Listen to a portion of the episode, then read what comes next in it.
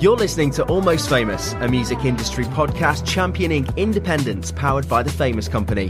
Whether you're an artist or music industry professional, ensure you don't miss a beat by subscribing wherever you get your podcasts. Uh, we're back then for the podcast, and today I am joined um, by. I, I want to go with Danny Champion. I I enjoy the Danny. Danny, how are we today? Danny's fine. Danny, Dan, just don't Daniel me. Daniel is when I've been told off. Um, Which we might I'm get to I'm that all good, point. mate. I'm all good. Yeah, good, good. I uh, I understand, of course, you've got your your own podcast. I do. and uh, we will we will jump into that. But I'm very thankful that you're joining me today on on ours. Um, and I know you also did an episode on you recently, a birthday God. episode. yes. Um, so for your listeners, for the listeners of the uh, the Behind the Music Business podcast, this is part two. Um, and for our listeners, this is this is very much part one and an introduction to you. Um, like so I uh, I really did enjoy that, by the way. Um, it, it was like no, it was like an audiobook being read to me. oh God, yeah. Well, because because I'm because I'm setting up my own publishing company at the moment, and because I'm a freelance con- consultant, you know, the whole point of a podcast, or rather, the whole that I kind of tweaked the, the point of this podcast. It's you know, it's it's marketing, f in, mm-hmm. in a nice simple word, and I needed to start shouting about me a little bit, and I'm Yeah. not very good at that. I'm really, you know, if I could if I could delete me from the podcast, I would. Um, that kind of defeats the point. And so I did a very un-me thing, um, like I said in that episode. And on my 38th birthday, I released me talking about me for 27 minutes or something like that. I loved it. It was odd. Yeah, no, I, I thought I thought it was great. So th- thank you for that. um, I only know, no I only idea know. how many edits, how Oh, many really? of that I did. Yes. Yeah. That that's that's going to be kept very secret on how many times I did that until I was vaguely happy with with what I came up with. Well, this is going to be a one take, and hopefully by the end of this one take, I'll find out how many takes you took. okay. So let's let's jump into that then. Yes. I wanna I wanna get down to uh, the the nitty gritty. I know, of course, like I said, this is part two for your listeners. So you may have people listening right now from uh, the Behind the Music Business podcast. Uh, you may know a lot more about them than our listeners, but I, I want to know how you got your start in music. Mhm. Um, and what really pushed you to it because I, I I do believe your story is very similar to, to most people's as you were a musician. Yes. Yeah, I was in lots of heavy metal bands when I was younger. Um, and uh, in the kind of the late 90s, early noughties. And they were just, I was perpetually in, in that um, in that range of artists, in that range of bands that just are good, but never make it over the last hurdle, the the big hurdle that's in front of that's in front of everybody. Um, for whatever reason, you know, it's it's hard. You've really got to sacrifice. You've really got to say, I'm doing the band. The band is the is the number one thing that I'm doing. Um, that's hard when you're in a six piece band. You've got a you've got five other people to all have the same uh, you know who you need to have the same point of view perspective with. Never quite happened. Um, and at that point, I had already started doing kind of performance music courses, kind of A level level. I think that was about the age I was. Um, but I kind of, like a lot of people, I fell into a music industry job. Um, the the simple uh, story is my dad met an accountant on a train, and that accountant happened to be the accountant for a record label that was in Cambridge. And I got in touch with them and said, I want to work in the music industry. And I worked there for three years. Nice. And then everything else kind of came from there, really. That's where I learned about music publishing. That's where I learned about sync. That's where I started talking to music supervisors. And then once that part of my career ended, that's when I went, right, I'm going to university now. I'm going to take it on and then I'm going to do the rest of it. Hmm. So yeah, it was I'm I'm one of those people that yeah, it's all a happy accident. No, and a, and a great one at that. Um, it's definitely I, I've seen your resume, your CV, and uh, it looks it look it's definitely worked out from that train conversation your dad had, uh, which is fantastic. Yeah, yeah, it's been an interesting. I think the last five years have been interesting to say the least. I think moving moving out of London, you know, the music industry is is ninety percent in London, and mm. so when you're, it's it's an interesting. Um, perspective to see it from one of the places that has a very vibrant cultural music scene as as Bristol does. I also worked and lived in Manchester for a few years as well. Again, it's another one like a second city um, when it comes to the music industry. But it was yeah, it was kind of five years ago or a little over five years ago when I left London was when things kind of become a little bit more I don't know what's next. So let's see how I get on. Do you still think the, and I'm only saying this because of the last 18 months has been work from home. Um, do you still think 90% of the industry is in London? Um, I don't think 90% of the people are anymore. Um, but, you know, the all the people that you need to talk to in order to get over the hurdles, uh, get over the the lumps and bumps that are in everybody's way are in London. You know, so I am setting up a business. I am going to be Bristol based, but as of 2022, probably um, once my feet are well and truly under that table, I'm going to be in and out of London a couple of times a month at the very least, taking hmm. meetings and things like that. If you want to talk to anyone at a major, it's in London. Um, if you want to talk to the majority of of advertising agencies, TV companies, and things like that, they're all in London. So you don't necessarily have to be based there, but it's definitely it's the hub that we have. Mm. But but I mean, every country's like that.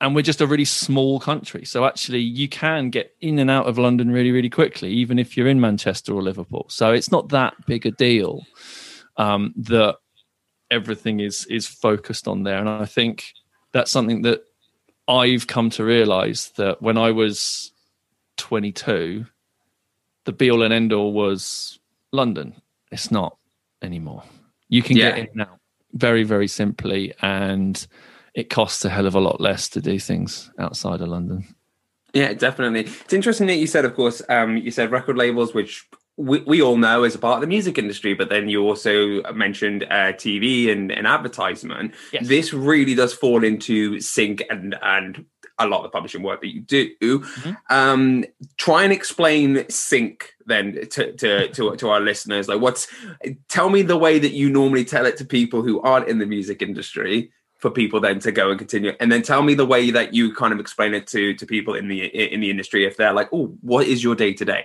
okay uh, so yeah, really, really simply put, sync means or is short for synchronization. So to synchronize music to another form of media. Um, that would traditionally, or the way that we view that, is visual media. So it's music in advertising, film, TV, computer games, and the infinite amount of other things that you can uh, place music into. Uh, from there. So uh, yeah, that's the the really really straightforward uh, job. You know, whenever I meet someone, you know, I've I've moved to a new place and I've met a lot of new people recently, and you always get there. So what do you do for a living? I place music into film and TV, and they go, okay. I understand that. If I had to go into the nitty gritty of how that works, A, they'd never want to talk to me again. And B, I'd be there for about 48 minutes it's a very specific yeah. amount of time I chose. it was. I think I, I, nearly said 48 hours and thought, no, that's too long. Um, but yeah, yeah. So that that's that's what sync is, and there's yeah, there's there's lots and lots of intricacies and and bits and pieces to go with that. There's lots and lots of different variations whether that's the end user creating the variations, so the TV company or the film company or the ad agency, or if it's the rights owner, so the record label, publishing company, or whoever who's creating the music. There's lots and lots of ways things start to change around. And then you add the global sphere, and you can start seeing that there's differences in how that works in the UK to how it works in Europe, how it works in America. and then you know there's layers of of complexity that come with Hmm. it. Now, you don't have to be a well-known artist to place in in sync. Do do you? Like that's that's very much a. Uh, you can you can be a a songwriter, a bedroom artist, and still have some somewhat of success. Yeah, I mean, I guess the, the the key thing is is it syncable, and there's there's a lot of music is syn- is, that is syncable because it depends on what music the people who are using the music want. Um, there's more, you know, more mainstream stuff, more uh, certain genres become more syncable than others. I'm massive into my heavy metal you can have syncable heavy metal, but not a lot of daytime television is going to use it.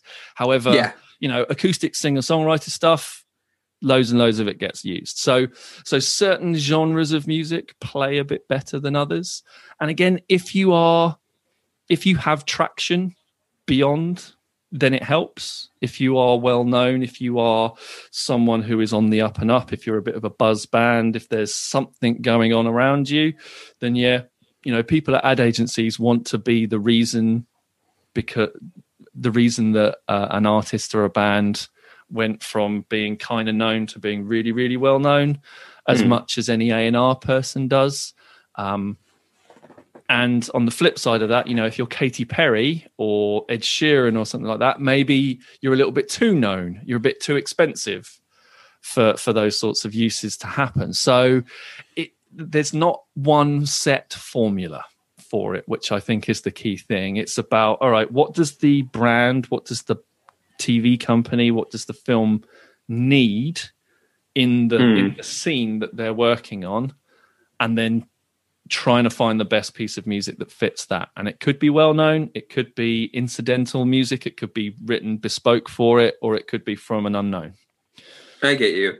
So you can still be a um, a band like I, I guess like Periphery or um, like a very kind of heavier band, maybe like Architects, and Mhm. still kind of place. But at the end of the day, do you do you think a I don't know uh, a Yumi at six is going to be a better place for? again it, it really does depend on what the usage is so my my Hmm. publishing company that i'm setting up at the moment um, i think that the the kind of the 10 acts that i am currently in talks with um, three or four of them are on the heavier end and i'm probably not going to be focusing too heavily on the uk sync market for them i'm probably going to be That's interesting.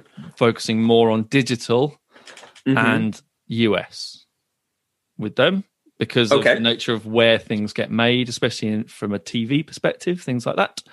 Whereas some of the more electronic and kind of acoustic guitar led stuff and more mainstream stuff, definitely going to be much more of a UK focus sort of thing. Again, it just depends on the usage. You know, you have to do a hell of a lot of research. There's a lot of content being made. You know, we don't just have four TV channels anymore. We've got 400, and more and more of that stuff is getting made. And it's about it's it's the music that fits the the advert. It's the music that fits the TV show. Uh, you know, if it's a sci-fi show, you might have something that's a little bit more industrial going on in the background because of what the visuals are. But if it's a romantic comedy, it's not. You're not going to have something that's heavy in the background, whether it's guitar led or whether it's keyboard led, you're going to have something that's a little bit more soft and um, authentic. And it really does does depend on what what's going on visually. That's what steers the music. if if you're an artist then and you want to take your kind of first steps into the world of uh, of this what, what where do you go what do you do Um, you find an agent probably in much the same way as you would do to try and get live shows. You find a booking agent. Uh, you find someone to represent your rights. Hmm. Um, you can do it yourself, but again, like with any band, the more you do yourself, the more you've got to do, the more that it takes away from creating music. Um, but also, when you land something, you keep the money. Um, so, if you are a emerging act, you want to be on the books of someone that has a sync presence. So, um, in the past decade or so, uh, label services and publishing services have become very, very important to DIY acts. A huge amount of them, if not all of them, have sync as part of the thing that they do. So, companies like Sentric Music um, up in Liverpool, uh, TuneCore are an American company, but they've got a global footprint. They all offer the you know the the opportunity to get syncs. Mm. Um, that doesn't mean that they guarantee syncs. It doesn't mean they you know they they basically open the door for your music to be heard. Um, whether or not it gets heard depends on just how much music is being pushed through that door at any given time. I think a company like Sentric, who I am a massive fan of, whenever I'm talking to any students or anything like that, I'm always saying, if you're not PRS registered or anything like that, you need to be registered with a collection uh, with a collection society, and so go via a publishing services like Sentric.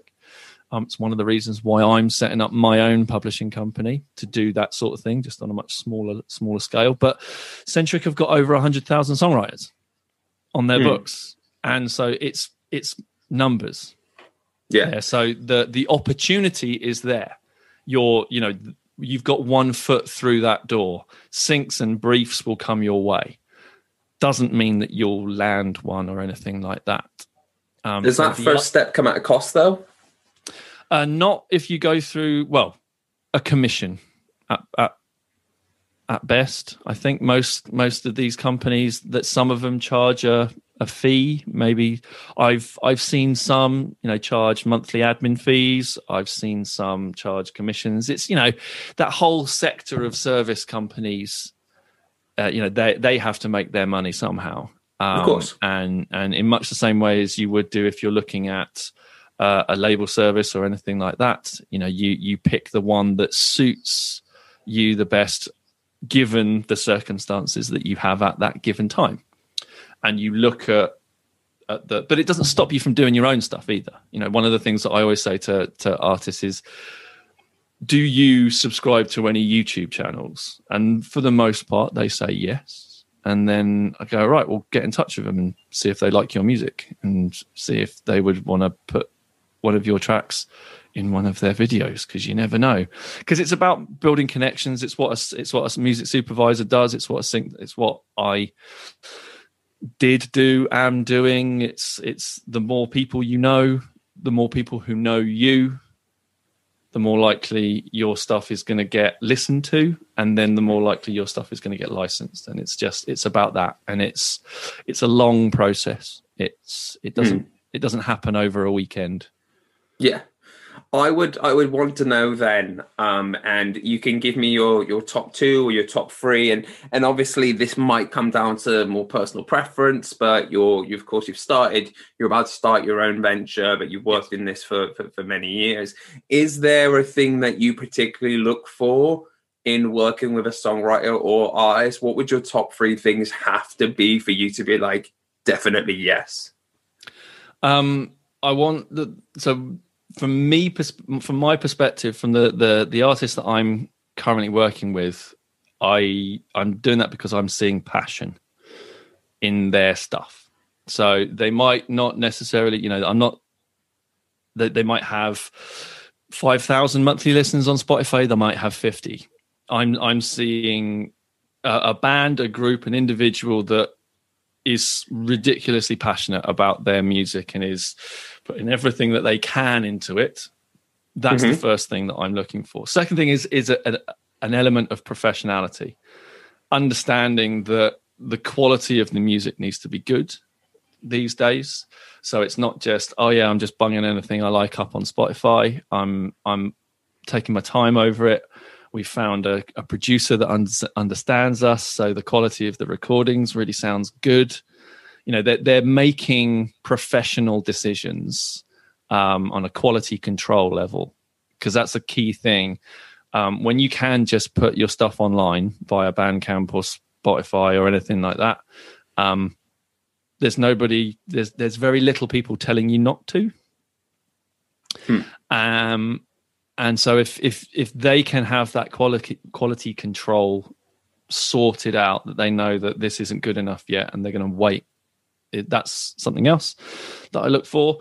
And then an openness to to work. So i've i've engaged with songwriters who are really open to an external individual to come in to be part of the part of the the team.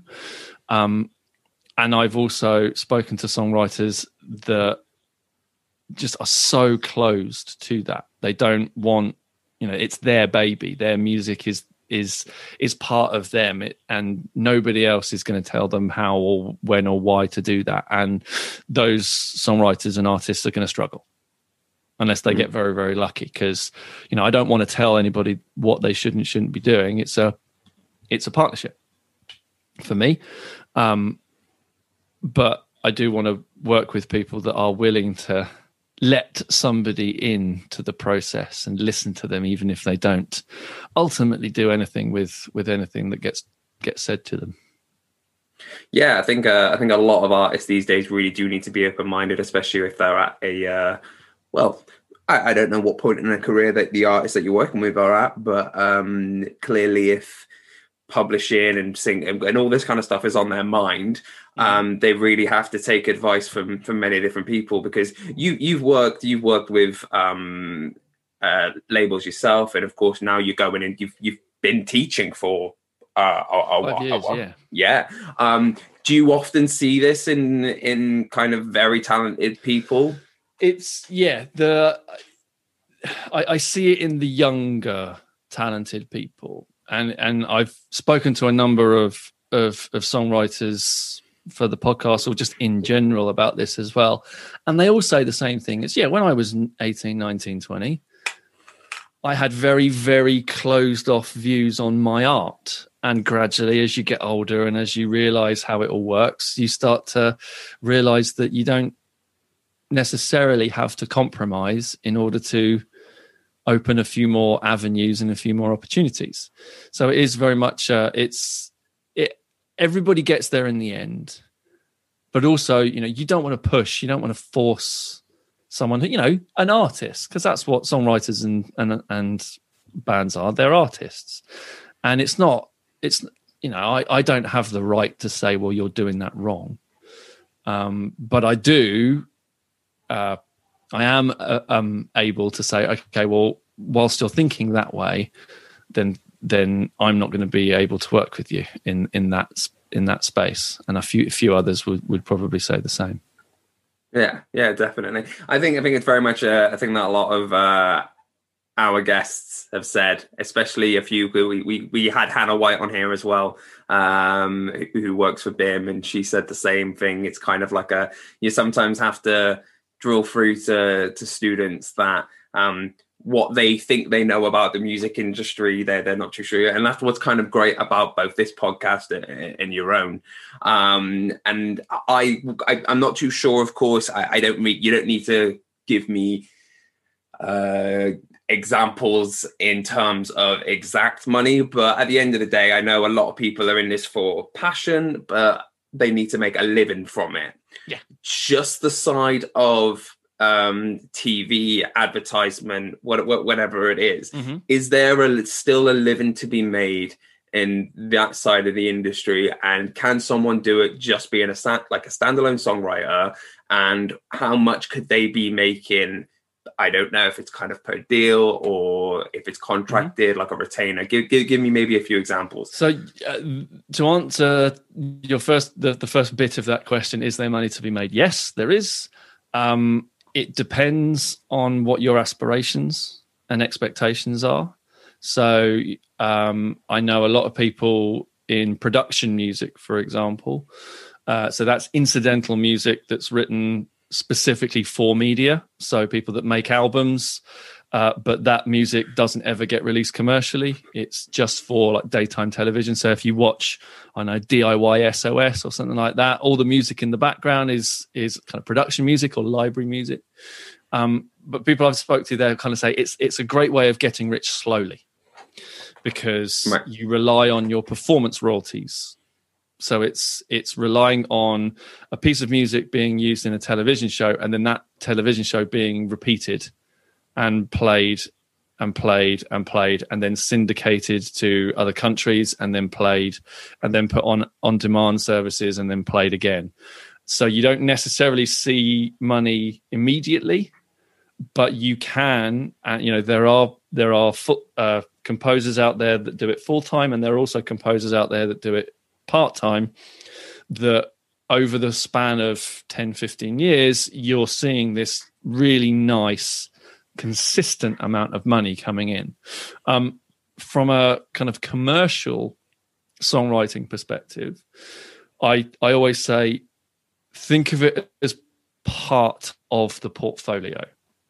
Unless you are drake or ed sheeran or someone like that you're going to have to not rely on one single income stream. You're going to need to maximize as many as possible. So you need to go right. This is this is my streaming income. This is my live income. This is my sync income, and all of them together create your full time job. So you don't have to work in Costa or whatever anymore like that. Mm. Um, but again, sync is is a bit of a, a lottery at times. It's something you know, as as I've mentioned too many times already. Uh, set as in setting up your own business, I've got to do cash flows. I've got to do budgets and things like that uh, for funding purposes, and I can't. I'm kind of ignoring sync because in year one I could get ten thousand pounds worth of sync. I could get zero I can't. I, I can. I can be, and, and it really does depend on whether or not I want to be conservative and, and underestimate, or whether I want to back myself and go, no, you know what, I'm going to absolutely smash this and hammer this, and I can. I know I can get these these amounts of of projects coming in, and then it's about you know how many projects you can do. Um, you know, one sync could net thousands, but also one sync could net you know 50 quid here there and everywhere and so you're having to do loads and loads of them. So it's it's it's yeah there's not a formula there's not a oh no you'll definitely make this. Um but if you've got the right people behind you if you've got uh, enough time that you're working on it for and you're not reliant on it so this idea of this is going to happen gradually and you're going to get there eventually and once you get there it's it can be fairly consistent, then then there is definitely money to be made. Because as I said, you you earn a an upfront fee. You know, someone has to pay for permission to synchronize. So that's a license that they have. And then as soon as that sync goes on the telly, every single time it gets broadcasted, it earns royalties, which then get paid out to the songwriters and the artists as well. So yeah, you can double your money on that, quadruple it, whatever, depending on where the where the usage goes. Hmm. You mentioned as well about uh, syndicated shows. Yes. Um, with that, and this might actually be all contract based. Uh, is it the same amount on repeat, or when it makes it to I don't know, Dave, or on demand, or in another country? Is that a completely different re- renegotiation? So what you would usually do is is within the the the the negotiation for the sync so the upfront permission to put that piece of music on that thing all of the upfront stuff so the territory how long it's licensed for the amount of the song that's being used all that stuff is is negotiated and sorted out upfront so you would get then a fee for that. So if it's UK only, you get a fee that represents a UK only deal. If you're looking at European wide, you'll get a fee that represents European wide, etc., etc. The royalties on the back end will be dependent on the relationships that the broadcasters have with the collection societies. So the PRS or MCPS and PRS in the UK, they will set the the amounts of money that you would earn performance wise in the UK, but in the in America, it would be done via BMI and ASCAP, and in Germany it would be done via GEMA, and in France it's done by SACEM. So all of those company, companies do the collective licensing on their own kind, and then you just collect it in, and the the royalties will change. A bit like in radio, it depends on the channel. So if your music is played prime time, you know, uh, during the ad break of the Champions League final, you're going to get a, a, fairly hefty whack of of income.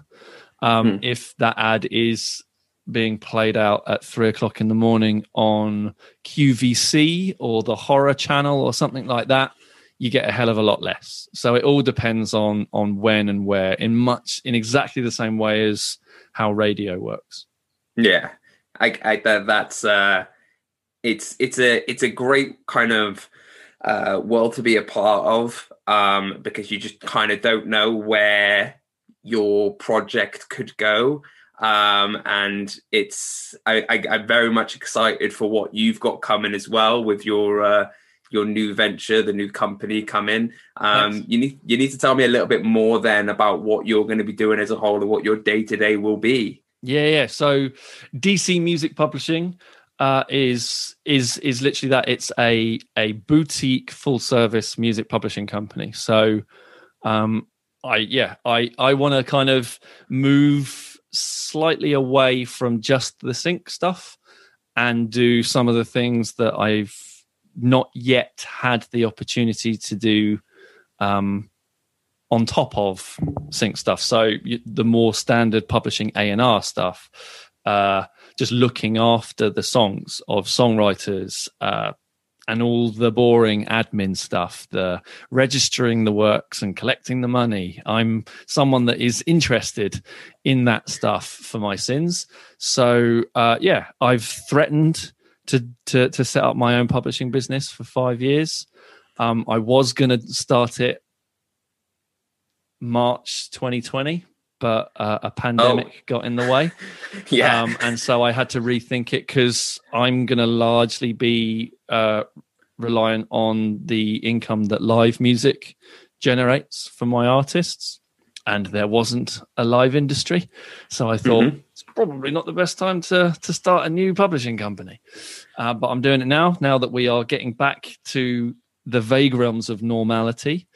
Uh, and yeah, it's I'm I'm walking before I can run. I want to look after the rights of artists that they don't really understand that area of the business, and then gradually once once the kind of the the nitty gritty, the admin systems are all in place in the background, and I'm I'm able to say, yeah, I can I can give you a really nice bespoke personal publishing service. Um, then I'll then I'll start on on the the wonderful creative area and start down the down the sync line again and and the A and Ring and and matching songwriters together and putting to get and trying to get cuts on on records and all that sort of stuff. Mm. Yeah, it's, it's it all sounds amazing. I'm very very happy to. It's going to uh, be hard work, and yeah. it's gonna it's and I'm not going to get paid for a long time. As I said, it's it's a way to make money slowly.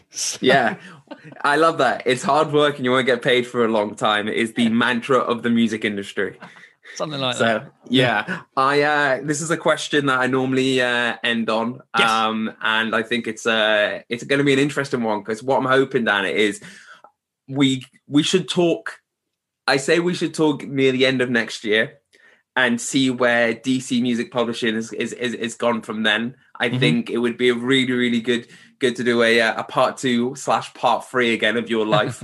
um, so I would uh, I'm gonna ask this question, and then I'm probably gonna then ask for the advice you would give to yourself right now okay. um, in our next one. So my question for you is, what advice would you give to your younger self. You have gone from um, services to services, different companies. Of course, you were you, you you're lecturing uh, mm-hmm. for BIMM. What's something that the uh, I don't know the 18 year old Danny Champion oh, would uh, would need to hear? Don't do it. Probably something like that. um, that's that's a tough one. That I think I, I, guess I guess looking back as someone who is hurtling towards 40 is don't be afraid to do your own thing early.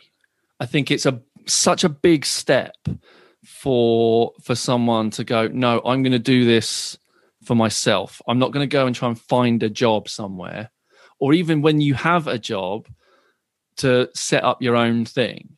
It, you know, when I when I left university, a bunch of mates of mine, we were kind of in the in the realm of artist management, and we all just went. We we were too timid to just go right. Let's just set up our own company and and do this we all kind of felt our way into the industry and and got really low paying jobs and it took ages and ages and ages for all of us now to be really comfortable with just yeah i'm going to set up a business and i'm going to and i'm going to do as much of it as i possibly can and i think it's just yeah don't be afraid to do that stuff because what you want is time so the 19, 20 year old me, I could have made loads of mistakes back then and it wouldn't have mattered. But when you are, yeah, as I said, pushing 40 and you've got two kids and a mortgage, suddenly suddenly mistakes matter that little bit more. And so hmm. you you kind of weirdly put more pressure on yourself, even though you've got more knowledge. So yeah, it's kind of don't be afraid to just to just go for it. I think is what I would say. I love that. And like I said, I'm going to, in our next session, I'm going to ask what advice would you give to the 38 year old? Get more sleep.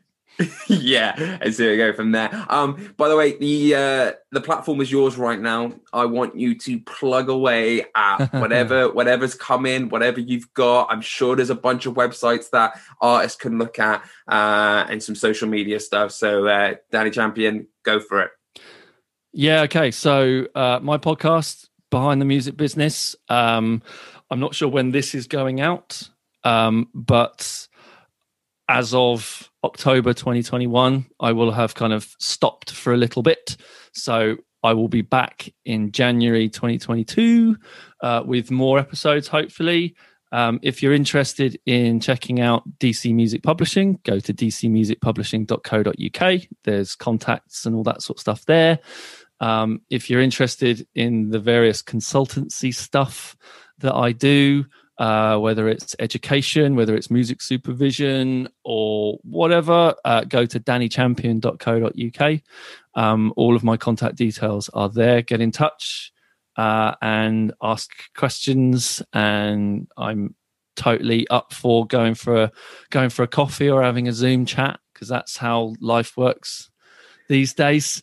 Um, and all that sort of stuff. I'm on Twitter as well. I don't really post a lot on Twitter, but I'm on Instagram um, under DC Music Publishing as well. So there you go. Fantastic. Plug, plug, plug, plug, Yeah, uh, I know you said it's taking a break uh, from behind the music business, but I, I understand there's 60 plus episodes for someone to dive into. So. Yeah, so there's there'll I think as of as of October of this year there'll be 66, 67 episodes. They're all about an hour long. Um, they're all on Spotify. They're all on uh, Apple. They're all on Google. They're you know wherever you get your podcasts from. There's a whole range of different people I've spoken to, from publishing to records, artists, live managers, music supervisors, everything like that. And yeah, I'm in the process of booking some people in to chat with over the over the coming weeks, and then those those episodes will start getting released next year because I do it all myself. So I've got I have to edit it all and well record it all and edit it all and put it all up on online and all that sort of stuff. So it takes takes a takes a bit of time to get write the theme tune, sing the theme tune. Yeah, I nearly said that. Yeah, what you were going for. Write the theme tune, sing the theme tune. Yeah. Danny, wow. thank you so much for, no, for being on with me today. This has been absolutely brilliant, and uh, please take care. He is an absolute delight. Danny Champion. Honestly, if there was a Hall of Fame of friendly faces, you know, people that you just want to approach because they just they just look like they've got a good story to tell or they look like they'd be really nice. Uh, Danny Champion goes into the Happy Face Hall of Fame. Maybe famous Hall of Fame? Can we do that? I don't know. Almost Famous Hall of Fame? You, you get in touch with me. Let me know. Anyway, for anyone else who wants to listen to more interviews, AMAs, tips and tricks, and exclusive content, go follow us on Instagram and TikTok. It's at The Famous Co. That's at The Famous CO. My name is Zaid. Tap that subscribe button or follow button, whatever comes up, and we'll see you guys next time. You've been listening to Almost Famous, a music industry podcast powered by The Famous Company. If you're an independent artist or music industry professional, for more information, head to www.thefamouscompany.com.